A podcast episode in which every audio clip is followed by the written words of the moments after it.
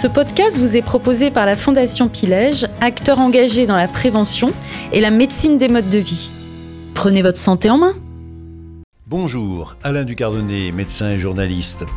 J'ai eu le plaisir d'animer avec le docteur Jean-Michel Le Serre, responsable du service nutrition et activité physique de l'Institut Pasteur de Lille, un colloque organisé par la Fondation Pilège et l'Institut Pasteur de Lille en partenariat avec l'Académie de médecine. Le thème 10 ans de prévention. Et maintenant, comment on accélère? Pour ce dixième rendez-vous, la Fondation Pilège et ses partenaires, promoteurs de santé durable et de la médecine des modes de vie, ont en effet voulu évaluer les progrès réalisés depuis 10 ans dans les actions de prévention, qu'elles soient individuelles ou collectives, et comment les campagnes de santé publique sont perçues par les consommateurs. Avec une préoccupation. Dans cette bataille collective pour la santé de chacun, les dirigeants ont-ils pris la mesure de ces enjeux pour les dix ans à venir? La parole est aux experts de terrain. La prévention, oui, mais laquelle? Dans ce premier podcast, Jean-Michel Le Serre de l'Institut Pasteur de Lille dessine les contours d'une prévention adaptée à nos modes de vie. La prévention, aujourd'hui, on considère que c'est d'abord un état d'esprit. Avant d'en faire toute une série d'injonctions, euh, de parfois de dictat, on aura l'occasion d'en parler. Il faut que ça soit quelque chose qui soit vécu de façon positive. Alors nous, on agit à la fois sur le terrain, donc on pense vraiment que la prévention doit être de proximité. C'est pas des grands discours, des, des, des, des palabres. Il faut qu'on soit proche des gens et que nous ayons une approche qui soit globale, effectivement dans la même dimension que ce, ce que donnait Emmanuel il y a un instant, puisque la prévention, c'est quelque chose qui repose sur, bien sûr, les modes de vie, et on a la chance que les modes de vie améliorent la santé de beaucoup, beaucoup de pathologies. Il faut arrêter de culpabiliser les gens sur euh, ce qu'ils font, parce que sinon on a des, on a des freins qui s'installent, et ça c'est important. Il faut une prévention qui soit aussi sur mesure, qui soit adaptée, qu'on ne dise pas à tout le monde la même chose, et donc il faut aussi qu'on ait une prévention qui corresponde à des risques particuliers. On a travaillé sur les travailleurs de nuit, par exemple, euh, qui posent des gros problèmes, sur des populations particulières dans les villes, les QPV, des, jeunes qui sont plutôt en difficulté. Et puis, il faut aussi que la prévention soit positive, agréable et, je vais dire, ludique. Et depuis des années, vous le savez, on a mis en place des outils qui sont des jeux pédagogiques, des expert games, des nutrissimos, toutes sortes de choses comme celle-là, qui permettent euh, aux gens de s'approprier de façon agréable la prévention que ce soit pas quelque chose qui soit la corvée, le truc austère auquel personne ne veut adhérer. Professeur de santé publique à l'université de Bordeaux, euh, François Alla insiste lui sur l'évolution des déterminants de santé. Il nous explique ce que sont euh, les marqueurs de la prévention quand on regarde les indicateurs français, on, est surpris du décalage énorme. Voilà, hier, j'étais sur une journée sur le tabagisme des jeunes. Les 15-25 ans, 30% de fumeurs en France. Les 15-25 ans, 3% de fumeurs aux États-Unis. Un rapport de 1 à 10. Ça, interpelle quand même un petit peu. Et, euh, et c'est là où j'en viens à votre question. C'est pas tellement un manque de moyens, même si effectivement la, la prévention nécessite des moyens, mais il y a 15 à 20 milliards d'euros qui sont quand même investis tous les ans. C'est plus un mauvais logiciel. On a encore en France, et c'est une spécificité et qui explique un certain nombre d'indicateurs et qui ont été cités aussi par Monsieur le Ministre euh, en introduction, c'est qu'en France, on a encore cette idée que euh, la prévention euh, se relève d'un choix individuel, d'une personne plus ou moins bien informée, et donc on transmet de l'information et tout d'un coup, les gens vont changer leur comportement. C'est connu d'ailleurs, il n'y a aucun médecin fumeur en France parce qu'ils sont tous bien informés des, risques liés au tabac. Et c'est là une erreur majeure, c'est que le virage justement de ces dix dernières années, le virage scientifique et qui a été transformé en politique publique hein, dans, beaucoup de pays. J'ai cité les États-Unis, on peut citer l'Angleterre, l'Europe du Nord, l'Europe du Sud, etc. C'est que la prévention, ce sont d'abord des déterminants liés à l'environnement, que ce soit l'environnement physique, l'environnement social, l'environnement organisationnel, l'environnement au travail, à l'école. Et, c'est là que sont, les leviers et, et l'essentiel euh, des leviers. Et, euh, et c'est comme ça qu'il faut réussir à, agir et à transformer notre vision de la prévention. Effectivement, il y a des leviers individuels. Effectivement, il faut informer. Effectivement, il faut travailler sur la littératie, euh, comme ça a été souligné tout à l'heure. Effectivement, euh, il faut euh, mobiliser euh, et permettre à chacun euh, de, de faire des choix favorables à sa santé. Mais pour faire des choix favorables, il faut avoir les moyens de le faire. Il faut avoir les infrastructures pour le faire. Il faut avoir les outils pour le faire, que ce soit dans le système de santé ou en dehors. Pour prendre un petit exemple euh, anecdotique peut-être. Donc je suis, euh, je viens de Bordeaux, de l'université de Bordeaux. Euh, c'est, ça fait partie du top 10 des villes dans le monde avec le plus de pratiques de vélo. Plus de 10% de la population bordelaise fait le trajet domicile-travail en vélo, ce qui est moins d'un pour cent en France en moyenne. Donc c'est ce qui est très bien, c'est énorme. Est-ce que c'est lié à une campagne de prévention Faites du vélo, faites de l'activité physique, mangez, bougez. Euh, non, la sédentarité, non. C'est parce que le climat s'y prête, la géographie s'y prête, une politique publique offensive en termes de pistes cyclables, d'équipements et autres. Et c'est ça qui fait de la réussite. Donc, des leviers individuels, certes, mais surtout, surtout, surtout réfléchir à des environnements. Comment les Français ont-ils intégré ces messages? Le Covid a-t-il bouleversé leur comportement? Gaël Sliman est cofondateur de l'Institut de sondage Doxa et s'intéresse particulièrement à la perception des Français sur la santé avec quelques surprises, euh, comme le révèle son dernier baromètre réalisé pour Ramsay Santé. Sur les questions de santé en général, on a 87% des Français qui estiment euh, qu'ils sont en bonne santé. Euh, ça nous situe en tête des pays européens comparables. On est par exemple à 72% en Suède. On a aujourd'hui une majorité de la population française qui nous dit il est plus important et plus efficace d'améliorer la prévention euh, que de parvenir à mieux soigner les gens lorsqu'ils sont malades. Et ça, ça consacre un tournant. Alors on est plutôt en retard, si j'ose dire, sur ce sentiment par rapport à nos grands voisins européens. Dans les autres pays européens, c'est encore plus net. Quasiment les trois quarts euh, des personnes interrogées pensent que la prévention est plus efficace euh, que le curatif. Mais en France, on est déjà sur une majorité de Français à le penser. C'est assez rare. Euh, que d'avoir des Français qui ne se montrent pas sévères avec euh, l'action euh, des pouvoirs publics et des gouvernants. Ils estiment que la prévention, elle tient déjà une place importante dans la politique santé de leur pays, mais il y a une marge de, de progression qui est extrêmement importante, puisque ceux qui nous disent la prévention santé, elle est prioritaire dans la politique santé de mon pays, ne sont que 37%. Les autres nous disent c'est important, mais pas prioritaire. Mais au fait, qu'est-ce que la crise sanitaire a changé dans nos perceptions? Les Français ont-ils assimilé la notion de prévention santé? On retrouve Gaël Sliman. Eh bien, aux surprises, merci Covid si j'ose dire, en l'espace de trois ans, depuis 2019, on a une majorité de Français qui nous disent qu'ils sont familiers avec cette notion, qu'ils la connaissent. On est à 64%, hein, quasiment les deux tiers. Il y a trois ans, en 2019, quand on posait exactement la même question, il n'y avait qu'une minorité de Français euh, qui euh, comprenaient, qui connaissaient cette notion de prévention santé sur le fait d'être soi-même attentif à la prévention de sa santé, eh bien, on a une majorité de Français euh, qui nous disent faire attention, être attentif. on est à 84 euh, on était euh, trois points en dessous il y a de cela euh, trois ans, quatre ans. Et de fait, on a testé en France et en Europe toute une batterie de comportements en matière de préservation de sa santé, de prévention de sa santé, qu'il s'agisse de manger cinq fruits et légumes par jour, d'arrêter ou de limiter sa consommation de tabac ou d'alcool, etc., etc. Dans tous ces domaines, tout le monde en France et en Europe nous dit oui, je sais qu'il faudrait le faire. Et on a en moyenne à peu près les trois quarts euh, de nos concitoyens et des Européens qui nous disent qu'ils essayent déjà de le faire. Les comportements les plus à la fois connus mais moins pratiqués se concernent l'activité physique, et concerne euh, le sommeil et la limitation de son exposition aux écrans. Des Français globalement plus vertueux dans leur comportement. Euh, qu'en pense le professeur François là Ce sont des bonnes nouvelles, mais qui rejoignent ce qu'on peut avoir nous sur, le terrain et dans nos recherches euh, dans, dans différentes situations. Globalement, les personnes se disent informées, mais sont informées. Les personnes disent être attentives à la santé, mais sont réellement attentives à la santé. Et toutes, voilà, moi, par exemple, je travaille beaucoup sur le tabac et chez les adolescents contrairement à une idée reçue, 4 adolescents sur 5 qui fument désirent arrêter et expriment le désir d'arrêter. Mmh. Donc euh, aujourd'hui, la, la question, c'est pas comment informer, comment motiver, c'est comment accompagner concrètement cette motivation. Mmh. Vous avez cité les écrans qui se retrouvaient un peu en bas dans votre mmh. diagramme. Aujourd'hui, on explique aux parents, pas d'écran pour vos enfants. Euh, euh, faites-les jouer dans le jardin. D'accord?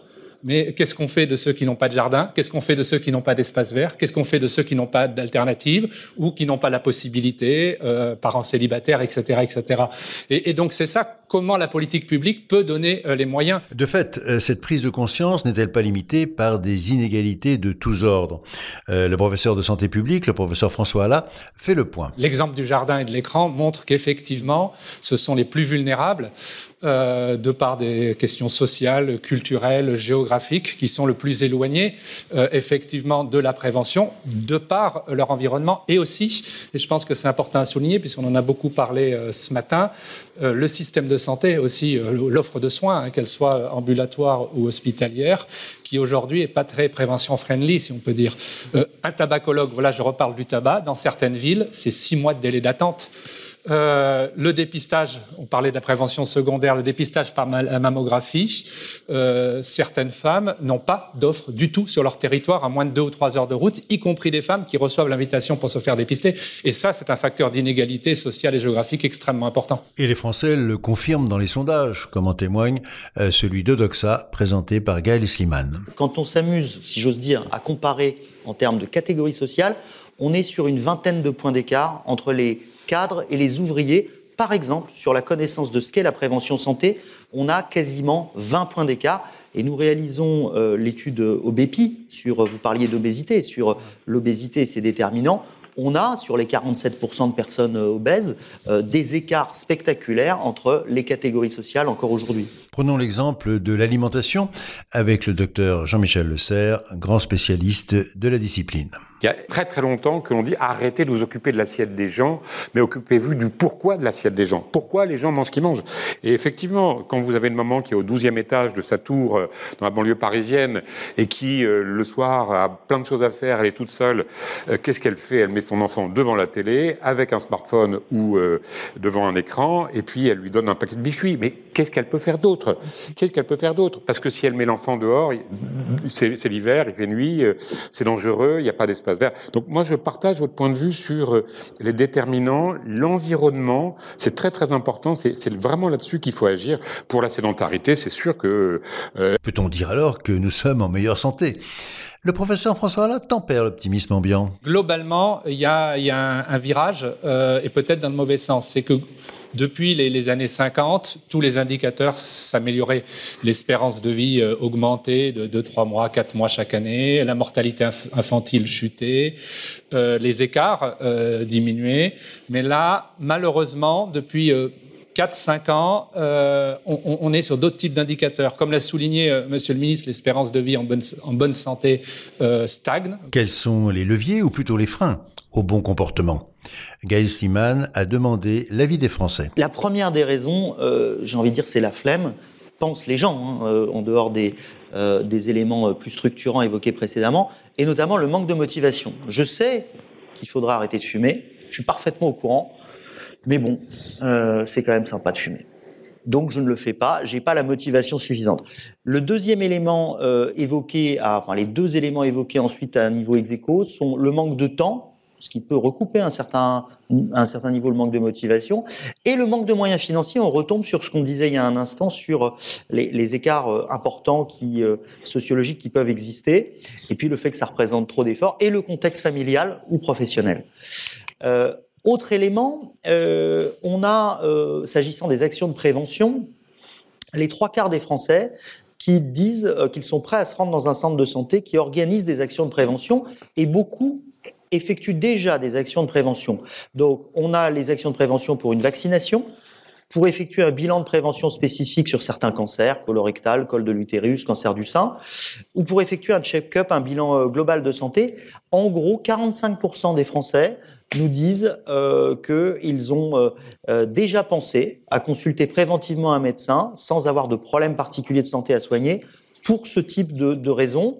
Euh, on a aussi à 27% le dépistage de, de l'hypertension artérielle, par exemple. Et au total, euh, on arrive aux trois quarts des Français qui nous disent qu'ils ont déjà pensé à le faire. Et si nous regardions aussi euh, le verre à moitié plein? C'est ce que nous suggère Jean-Michel Le Serre. Je donnerai quand même deux exemples pour dire que tout va pas si mal que ça. Quand on regarde par décennie, euh, la, prévalence du nombre de personnes qui sont en déclin cognitif lié à l'âge, c'est-à-dire d'Alzheimer ou euh, de dégénérescence maculaire liée à l'âge, diminue de, décennie en décennie depuis 30 ans. Et donc, on dit qu'il y a de plus en plus d'Alzheimer, c'est parce qu'on est de plus en plus nombreux à être âgés. Et donc, il faut aussi être attentif à ce qu'on doit, on ne donne pas que des messages négatifs en disant ça va pas, ça va pas. Moi, quand on me dit des choses trop négatives, à un moment donné, je ferme les oreilles, j'écoute plus rien. Si la motivation de chacun est indispensable pour améliorer nos modes de vie, le professeur François là nous rappelle que la qualité et la proximité de l'offre de soins jouent un rôle déterminant. Pour vous donner des exemples concrets, parce qu'il faut évaluer, hein, comme ça a été dit tout à l'heure pour l'Institut Pasteur, et c'est extrêmement important, en milieu scolaire, quand on fait venir le tabacologue auprès des jeunes, on double la probabilité d'un arrêt de tabac à long terme. Chez les femmes enceintes, on a fait un pilote euh, euh, l'an dernier euh, dans un territoire.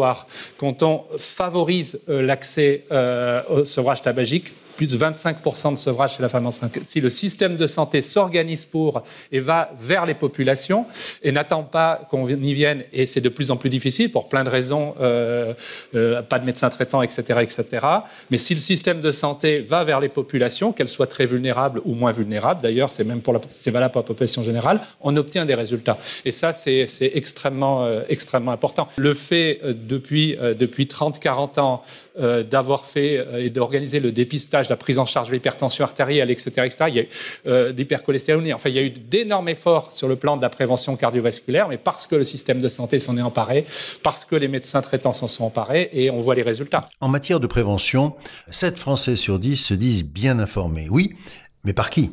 Gaël Siman a sa petite idée. Si le système de santé s'organise pour et va vers les populations et n'attend pas qu'on y vienne, et c'est de plus en plus difficile pour plein de raisons, euh, euh, pas de médecins traitants, etc., etc.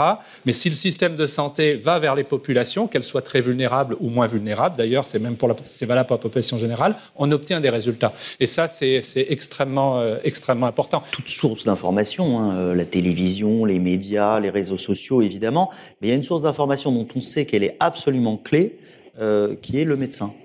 Et euh, ce que l'on sait sur toutes les études de santé qu'on peut réaliser depuis, euh, depuis bientôt une dizaine d'années, c'est que le fait qu'un message soit porté fortement par le médecin a un impact beaucoup plus fort sur les Français, les citoyens et, et, ses patients.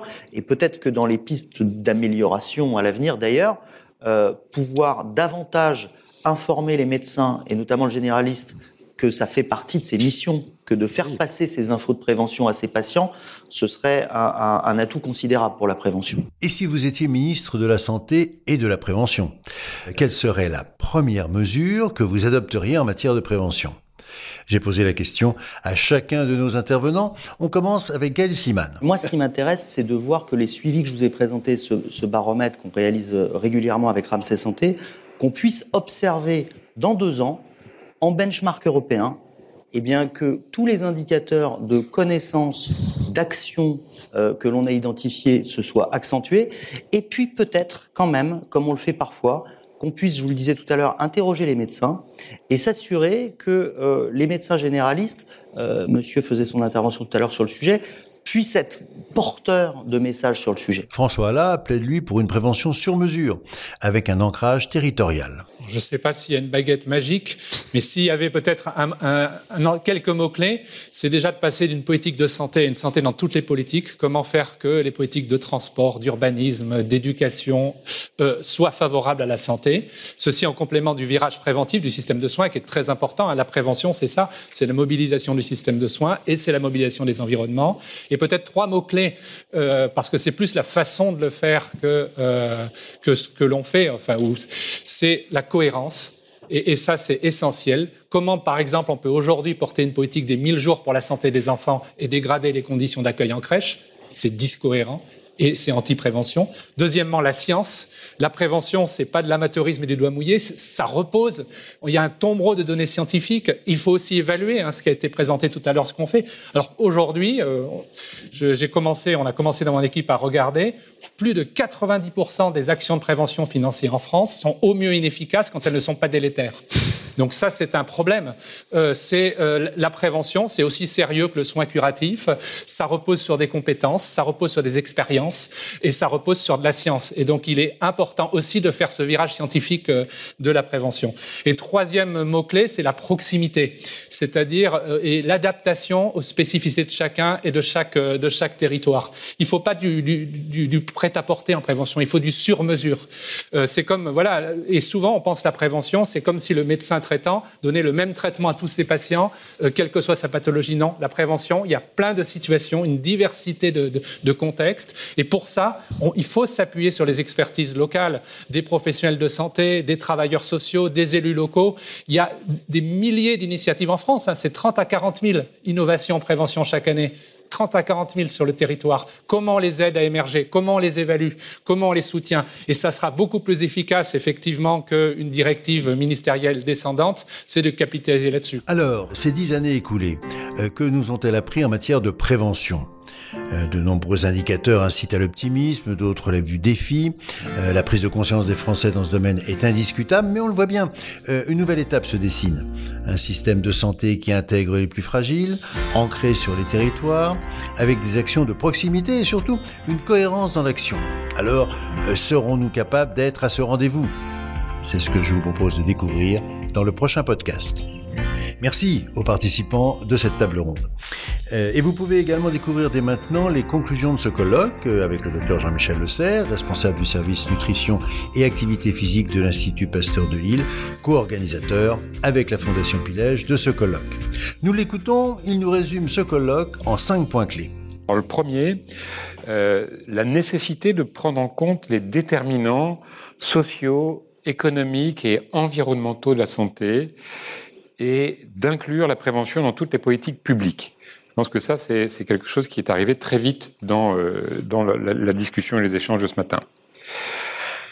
Le deuxième point, de faciliter l'accès à la prévention et au dépistage de façon ciblée, orientée, différenciée et avec un souci de proximité. Parce qu'on se rend compte que quelque chose qui est saupoudré, ça n'a pas beaucoup d'efficacité. Il faut que les gens y aient accès et qu'on soit en proximité, euh, proche sur le terrain. Donc faciliter l'accès. Le troisième point, qui me semble important aussi, c'est de développer la recherche scientifique en prévention, pas simplement en épidémiologie, mais en prévention, et euh, en communication de la prévention, ça a été souligné aussi, et la recherche de l'évaluation de la prévention. C'est-à-dire que la prévention doit être évaluée pour qu'on puisse euh, affirmer qu'elle est utile et je mettrai à côté de la recherche scientifique, donc euh, un, point qui, qui, qui, va ensemble, développer la recherche scientifique et développer la formation. C'est apparu de façon très forte, formation de ce qu'on peut appeler des préventeurs, où euh, William Dab parlait de praticiens de santé publique sur le terrain. Tout ça, c'est ensemble. En tout cas, il, il, faut vraiment considérer que la, la, la prévention, c'est aussi une qualification, c'est aussi un métier, c'est aussi une compétence. C'est important. Donc ça, c'était le troisième point. Quatrième point, prendre en considération la dimension psychologique du discours, des messages et la qualité des émetteurs. Euh, les émetteurs peuvent être les médecins. Ce sont des émetteurs qui sont reconnus. Euh, il faut aussi d'ailleurs qu'ils se forment comme euh, on l'a souligné. Et je compléterai ce quatrième point en disant la prévention, certes, c'est un état d'esprit, qu'il faut essayer d'acquérir pour tout le monde, mais ça ne s'improvise pas. C'est-à-dire qu'il y a vraiment une compétence euh, qui est issue d'ailleurs de ce qu'on vient de, dire précédemment, donc sur euh, la formation et la recherche. Et puis le cinquième point, qui est apparu aussi plusieurs fois dans, les, les interventions, c'est de s'appuyer sur des acteurs qui sont multiples. Alors on a cité fortement l'école et l'entreprise, c'est très très très bien, mais euh, pas exclusivement, bien sûr, s'appuyer donc sur des acteurs qui sont multiples et qui ne sont pas simplement des médecins. Euh, les médecins ont une, légitimité à parler de prévention, mais c'est pas les seuls acteurs. C'est pas toujours ceux qui ont le plus de, de, de, de facilité en termes de temps. Euh, voilà. Et de ce point de vue-là, il faudrait peut-être qu'on puisse aller vers euh, la reconnaissance d'un acte de prévention un acte de prévention dans euh, l'acte médical. Ça me semblerait euh, un point euh, fort. Et enfin, je reprendrai ce que, toujours dans ce cinquième point, ce qu'a dit William Dab. Mais bon, c'est un vœu qui et plutôt pieux de ma part euh, d'encourager la continuité des politiques de prévention. Je pense que c'est un point qui est, apparu et qui me semble important. Donc voilà les, cinq points que, j'ai retenus euh, de, de, cette matinée. Je pense qu'il euh, y en aura encore d'autres, mais ils, me sont, ils me sont apparus comme essentiels.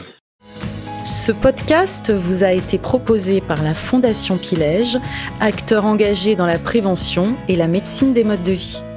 Prenez votre santé en main.